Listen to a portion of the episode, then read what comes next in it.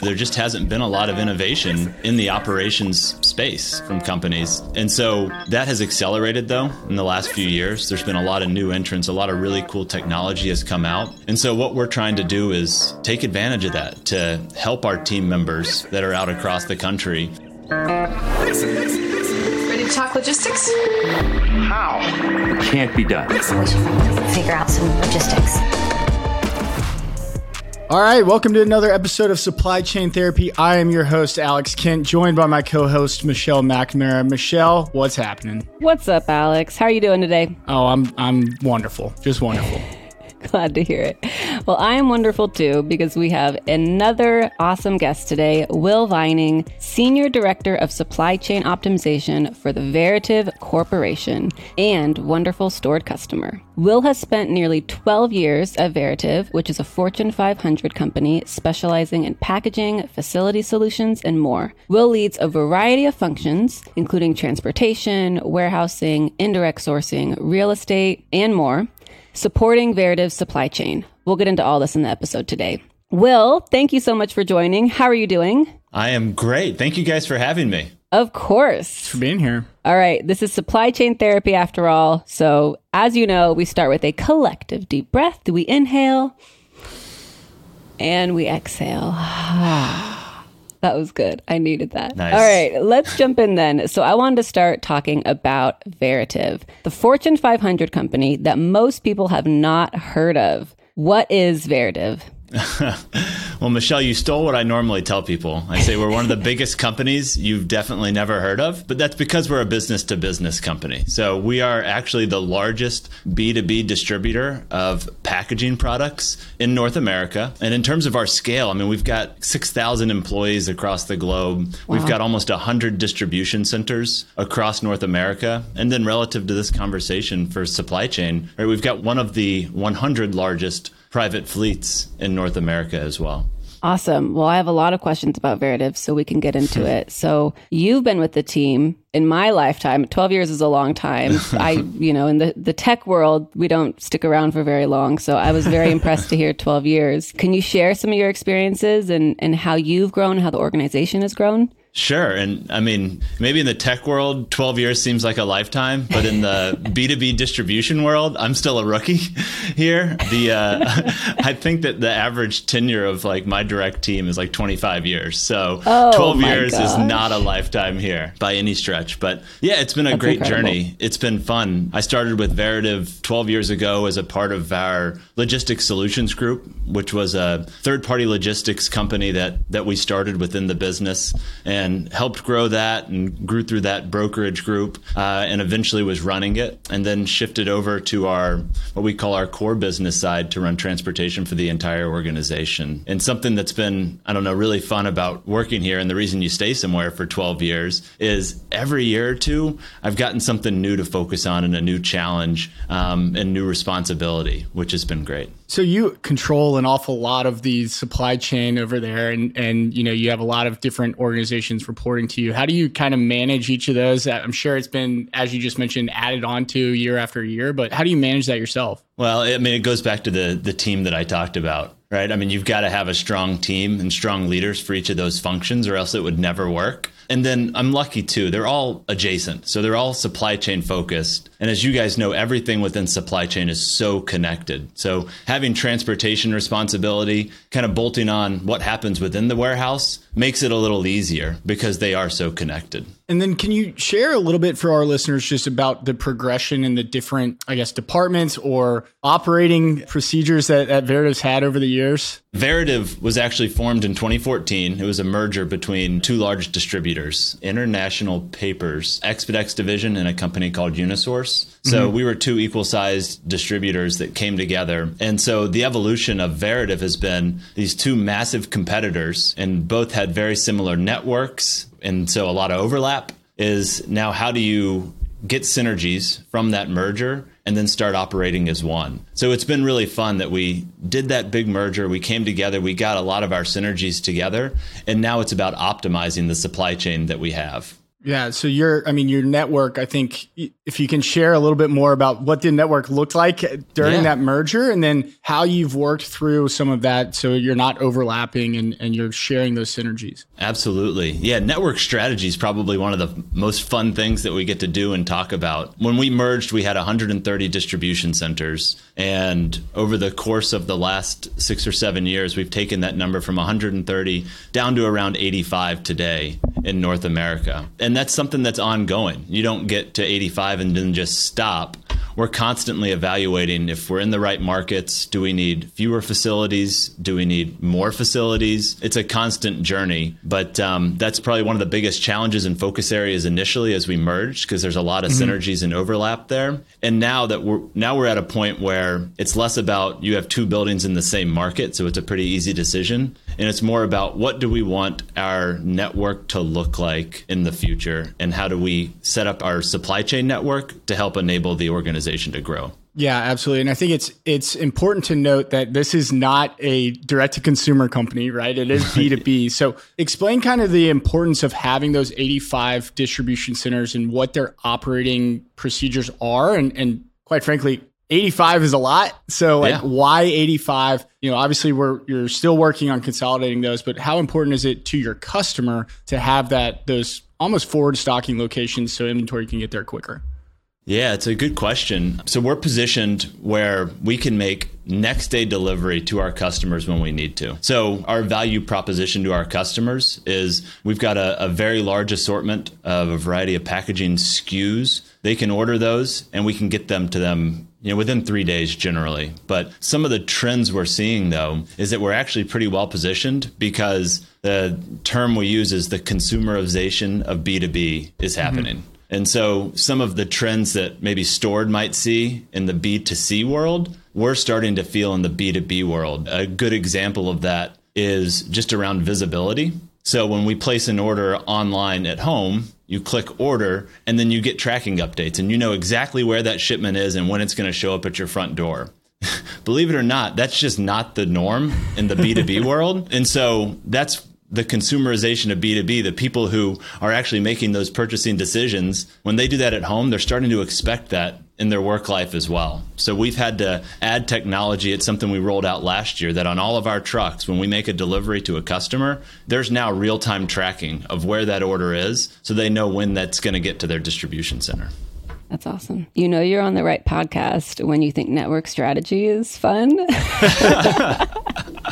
so like yeah. special shout out supply chain is cool right? I love it. I love it. See like i told you guys earlier you got to talk to my wife about that who was like why is there a supply chain podcast? I don't get it. Who would listen to that? Like people like me nerds like us. Mrs vining hello. Thank you for listening awesome. The other point I wanted to get into on in your background is your experience with Veritiv Logistics Solutions. So you helped oversee that and turn it around and eventually sell it. Can you kind of talk us through that background there and what your experience was like? Yeah. Um, so Veritiv Logistics Solutions was a freight brokerage business. And so we started that back in 2011. Uh, I was very fortunate to join in the early days of that as it formed and we were really laser focused on revenue. So we grew revenue mm-hmm. really fast because we were focused on the top line. And then just as an organization it just wasn't a strategic fit for Veritiv. When you think about mm. b2b distribution having a freight brokerage business unit there wasn't a lot of synergy there. And so we made the decision to divest of that business and part of that was making it profitable and so we had to switch our focus from top line growth to bottom line growth.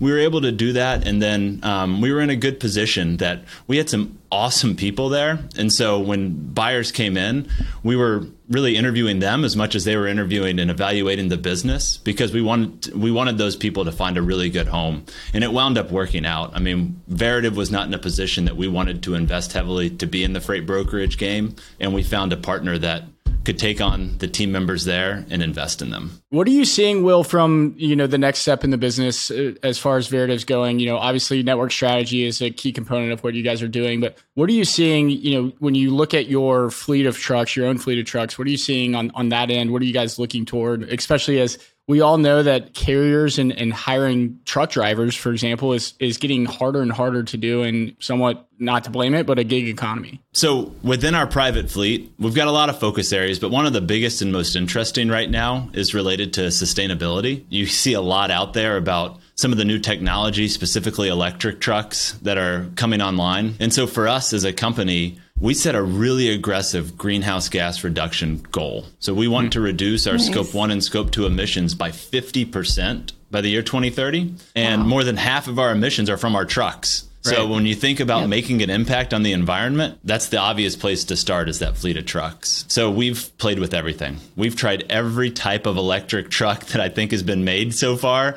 We've tried hybrid trucks. We're out there trying everything. And I, I would say that the industry is still pretty split on what the actual future is as it relates to um, big trucks. Electric is what you hear a lot about, but there's a lot of challenges there, especially with the grid. That's what people don't talk about as much is the mm-hmm. trucks are getting much better, the range of the trucks are getting much better as well, but actually plugging the trucks in and charging them is such a huge drain on the grid that it's becoming an issue and I, I'm I'm not convinced that that's going to be the future. And then can you speak to the other option, hybrid trucks? What are the pros and cons there?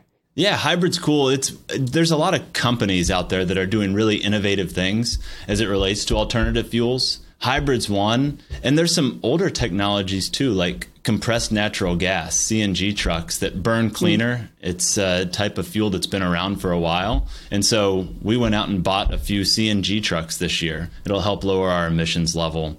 We're using renewable diesel fuels in a lot of our trucks now, which burns cleaner. So it's really for us, it's a variety of patchwork options while the industry gets to the long term sustainable Yeah. answer, whether that's electric or hydrogen or some of the other things that are coming. But we think that's many years out.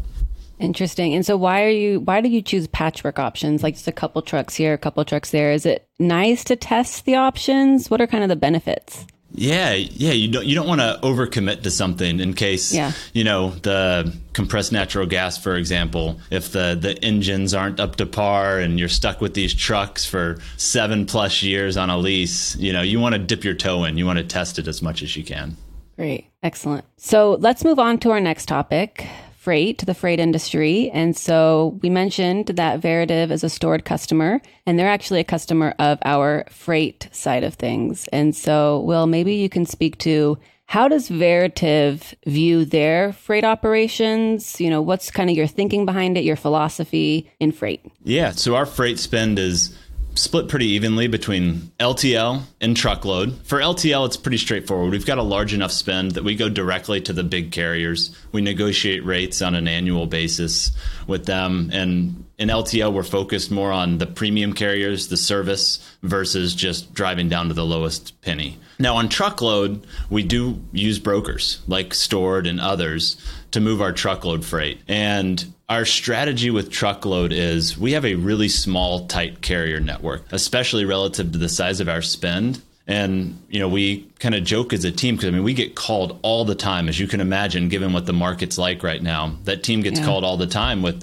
prospective carriers, and we've got a one in, one out policy. It's like the, the Verita Freight nightclub, right? No, nobody's getting in unless one of our small carriers is, is leaving. How do you manage that relationship with with those you know one to one kind of relationships and you know not forcing them out, but holding them to a higher the ones that you are working with, holding them to a higher standard and, and having that open communication. How's your team face that? Yeah, for us, it's it's all about data and metrics, and so we have business reviews on a regular basis with this group of carriers, and we review KPIs. Everybody's got the same KPIs that they're measured against, and it's the basics. It's nothing that um, others aren't doing. It's on-time delivery. It's acceptance percent to the contracts that, that we have in place. It's how uh, how much they're bidding on our spot board, and then we do have kind of a, a squishy component of that, which is we actually go out and talk to our load planners and we ask them who they trust the most. If they get a call from a customer at five o'clock, who's the broker or carrier that they're going to pick up the phone and call? And then that's the feedback that we take into our business reviews with our partners. Mm. The squishy. I like that. I've never heard that phrase like that. That's great. and can you speak to a little bit of the pros and cons? Why would you go direct versus why would you use a brokerage? Pros and cons for each. Yeah. So going direct, you know, there's more of a sense of control there. which is nice, especially for us with less than truckload.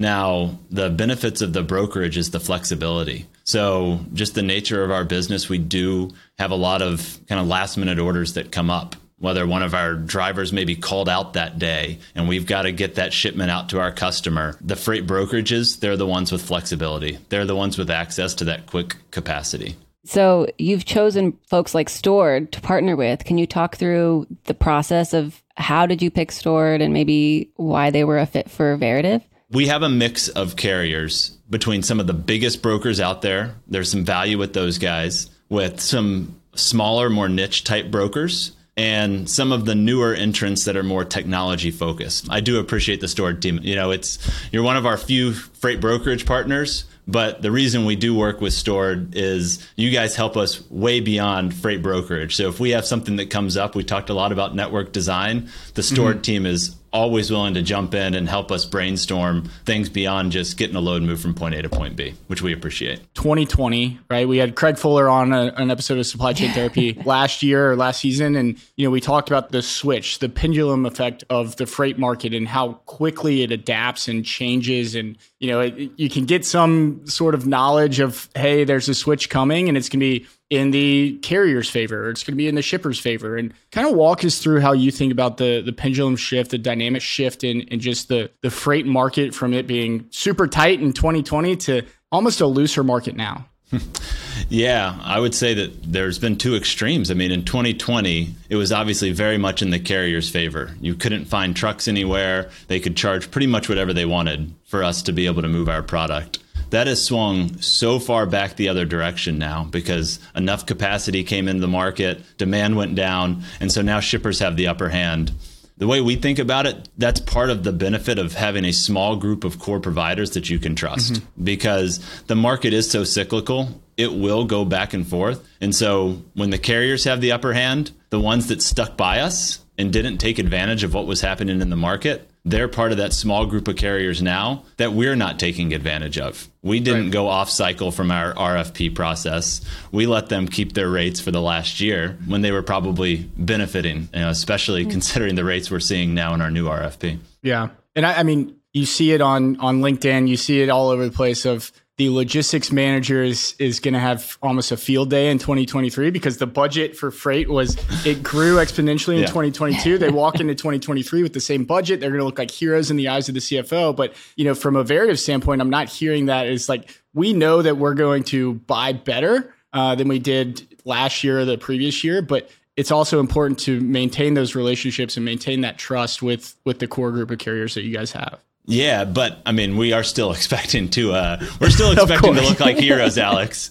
Right? Come on, we were we got beat up pretty bad the last two years by That's our CFO right. and the lead team. So yeah, we still need our moment in the sun this year, which is going to be nice. This is a nice segue into looking ahead, looking forward. Um, you are really involved in Veritiv's innovation and your acceleration and things like that. So I'm curious if you could speak to the program that you're involved with and what some of your initiatives are. Sure. Yeah. We um so we call it next gen supply chain. And for us, yeah, it's just driving a culture of innovation across our thousand plus operations team members that we have. And you know, one of the comments that we often make is, hey, if you walked into one of our distribution centers today, it looks about the same as it did 20 years ago. And part of that is due to there just hasn't been a lot of innovation in the operations space from companies. And so that has accelerated though in the last few years. There's been a lot of new entrants, a lot of really cool technology has come out. And so what we're trying to do is take advantage of that to help our team members that are out across um, across the country. And so a few of the things that we're looking at, we're looking at automation. You hear a lot about robotics and automated MHE we're out there trying a variety of different automated solutions to help our team members and you know different softwares we talked about visibility earlier. We've gone that route.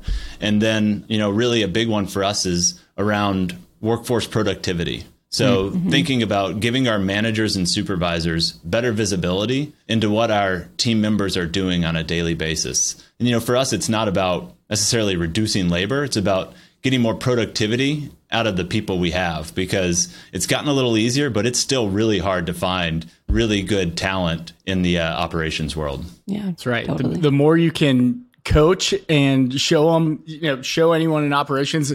And I am not an operations guy. I am a sales guy at heart. But you know, the, uh, the way I think of it is the the more that you can show them metrics and show them how they can improve, someone's gonna be driving towards that number, right? How can I get one percent better every day to to take it from a, a coach's mouth? But you know, I think it is important in in not only a motivation factor, but overall as a business, right? You're you're still motivated to get that one percent better or ten percent better, and you know you have to have the software capabilities or the people that understand that to to help enforce that, right? Yeah, yeah. Well, you had me fooled. You have a safety vest on, so you're like acting like an ops guy, which I appreciate. I don't know why they gave this to me, to be honest. yeah, I appreciate that. But no, you're right. And one of the ways we use that coach's mentality of get 1% better every day is we like to drive competition. So whatever our metrics are, we show those metrics stack ranked across all of our divisions. And so you can see that if this division's, you know, doing this many tasks per hour, we're comparing that to our other 84 divisions to see how they're performing against them.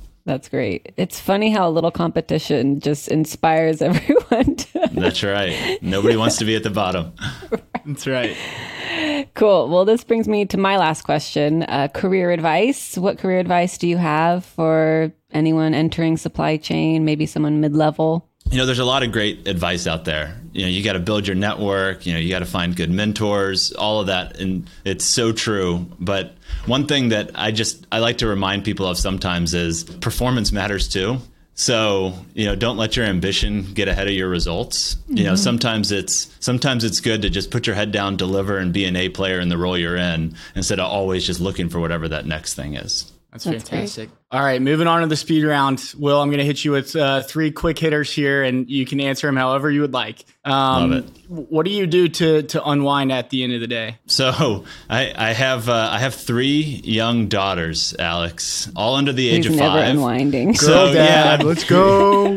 girl dad all the way a proud girl dad but yeah so there's not like a lot of unwinding but it's definitely a distraction from from work so when i'm done you know the girls don't really care what the heck's going on in the freight market that's for sure That's right. Are you watching anything good right now? Great follow up. yeah Like, did you yeah. hear that I have three girls? yeah, are you familiar with Paw Patrol and and Bluey? Um, so yeah, other than all the kids shows on Disney Plus, you know, The Last of Us is on HBO. It just finished up, and uh, my wife and I were watching that. Yeah, I tried. I had to turn it off. I not my cup of tea. Um, Will, anything that I that we haven't asked you that you want to touch on uh, as we as we wrap this up? No, I'd just say that I, I do appreciate you guys. I think it's really cool what you're doing. You know, even though we talked about earlier how my wife, you know, thinks supply chain podcasts, like who the heck would ever listen to that? Well, I listen. I'm a listener of your show. I think it's really, I think it's really great what you guys are doing. That's wonderful, and we appreciate you guys as well. So that's a wrap for this episode of Supply Chain Therapy. Will Vining, thanks so much for joining Michelle and I, and uh, we'll see you. We'll see you soon. Thanks, Will. Thanks, guys. Appreciate it. Thank you for listening to this episode of Supply Chain Therapy, a podcast brought to you by Stord. Make your supply chain a competitive advantage. Go to stord.com to learn more.